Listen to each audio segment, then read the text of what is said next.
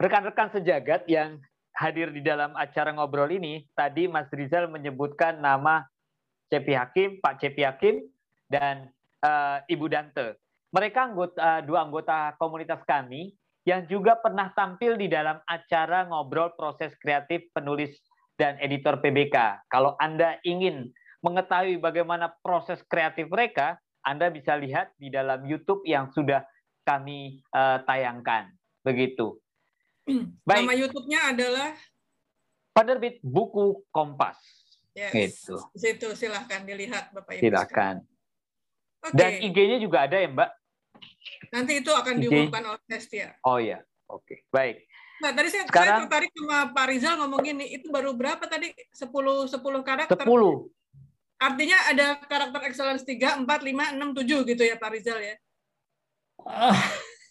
Dugaan saya Mbak Amanda, ini bukan ini kalau boleh dibilang kan sebenarnya trilogi Om Rizal ya. Uh, trilogi, trilogi kan? itu adalah yang pertama service excellence, yang kedua yeah. character excellence, yeah. yang ketiga itu adalah parenting excellence. Oh, itu betul. Belum, belum, utang saya, utang oh. saya kepada PBK itu. Berarti triloginya kemungkinan itu. Oh, triloginya itu, sampai... tapi service excellence-nya aja ntar sampai tujuh, Mas Bobi. Jangan iya, khawatir. Iya. Baru sepuluh ini. Ya itu namanya saptalogi nanti kemungkinan. Iya. Iya, betul. Itu nanti dibikin box bukan Harry Potter aja dibikin box nanti. Service excellence-nya Pak Rizal pakai box pula gitu kan. Bukan, itu jadi Rizal Potter. Oke. Okay. Okay. Markus, silakan bertanya. Kamu terinspirasi apa malah bingung dengan guyonan-guyonan kami? Mau nanya sih, bukan bingung. Oke, okay, silakan. Saya mau nanya, kan saat publikasi, saat menerbitkan buku, biasanya kita itu menyelesaikan masalah kan dari audiens. Di mana kalau misalkan kita mau menyelesaikan overthinking, kita beli buku tentang overthinking, mengerti saham, kita beli buku tentang saham, intinya kita menyelesaikan masalah dari target kita. Nah, bagaimana cara membuat mereka mengatakan iya atau yes saat membaca karya kita agar mereka dapat mengikuti alur penulisan kita. Terima kasih. Terima kasih Markus. ini pertanyaan yang sulit sekali dan sangat mendalam. Bagaimana memastikan hal itu? Hmm. Walau alam. karena kita ini para penulis ya, itu bukan orang sakti. Kita tidak bisa memastikan orang-orang itu akan melakukan dan berubah melalui apa yang mereka baca. Namun yang kita bisa pastikan adalah kami berbagi dengan kejujuran dan ketulusan apa yang kami lalui dalam proses hidup kami, apa yang kami rasakan dalam tumbuh kembang kami menjadi manusia yang lebih baik, begitu ya. Kemudian waktu tulisan itu dihasilkan, itu diiringi dengan doa kami. Kalau saya di setiap seminar yang kami lakukan ya, yang saya lakukan, berdoa saya itu doa saya sederhana sekali kalau ada satu orang di antara ratusan ini, kalau ada satu orang yang ambil keputusan untuk berubah di dalam satu hal yang kecil, saya sudah lebih dari bersyukur. Hmm. Sederhana sekali. Karena makanya saya tidak pernah senang disebut sebagai motivator. Atau saya sebagai ini juga ya PPK menuliskannya sebagai penulis pengembangan diri. Saya bukan. Bukan. Saya penulis service excellence dan character excellence. Begitu ya. Karena orang yang bicara tentang pengembangan diri itu jago sekali. Dia bisa bicara banyak hal gitu ya. Apa yang nggak bisa jadi bisa? Saya nggak sesakti itu. Saya cuma bisa menuliskan apa yang di mana saya udah berubah dan dengan itu saya menuliskan itu sebagai jejak saya. Kalau orang mengikutinya, saya bersyukur kepada Tuhan. Kalau orang belum mengikuti itu, sudah membaca tapi belum menerapkan, saya masih doakan supaya jadi pelaku, bukan cuma jadi pembaca. tapi jadi pelaku. Bagaimana orang menjadi pelaku? Itu adalah keputusan di hati masing-masing. Makanya saya menuliskan itu dan logo buku saya adalah hati.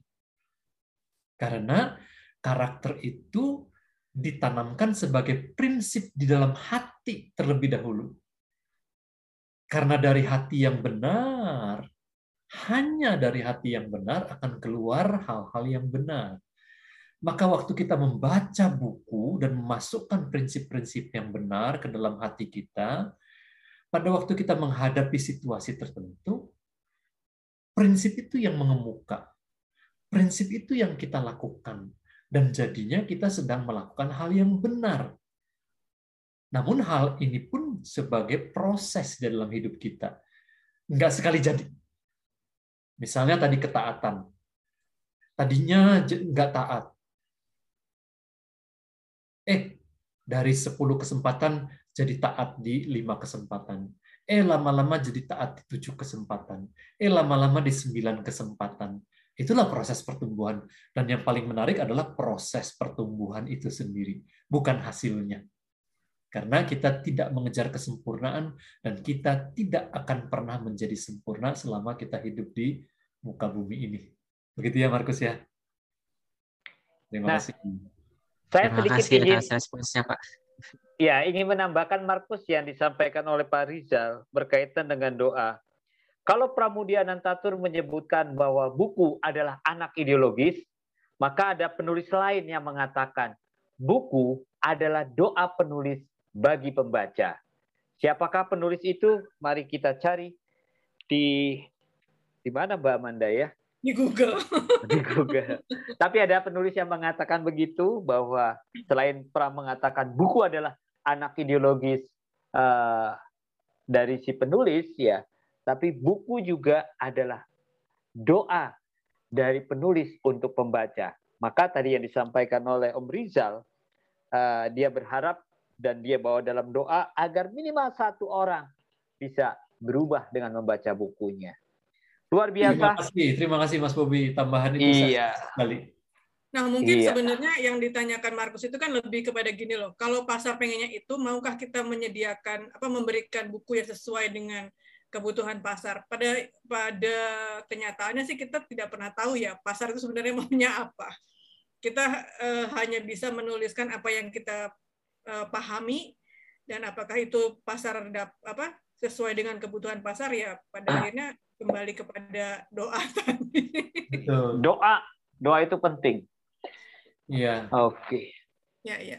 Ini ada pertanyaan dari Senator Manalu di uh, Zoom katanya, apakah Bapak Rizal Badudu masih punya hubungan keluarga dengan Yusuf Sarif Badudu, pakar bahasa ah. Indonesia kita? Iya, sudah disampaikan tadi di depan Pak Manalu ya. Ini memang putranya. Yang keberapa Pak Rizal?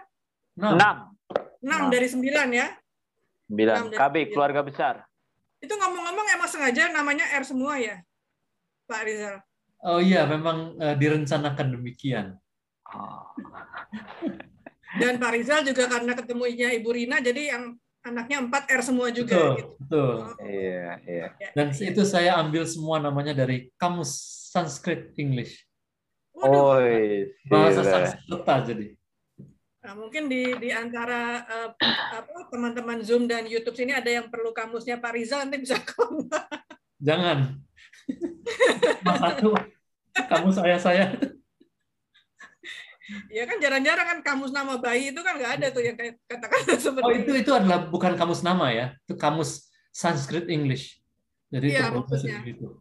Kamus nama nama bayi kan nggak mencakup kamus-kamus itu.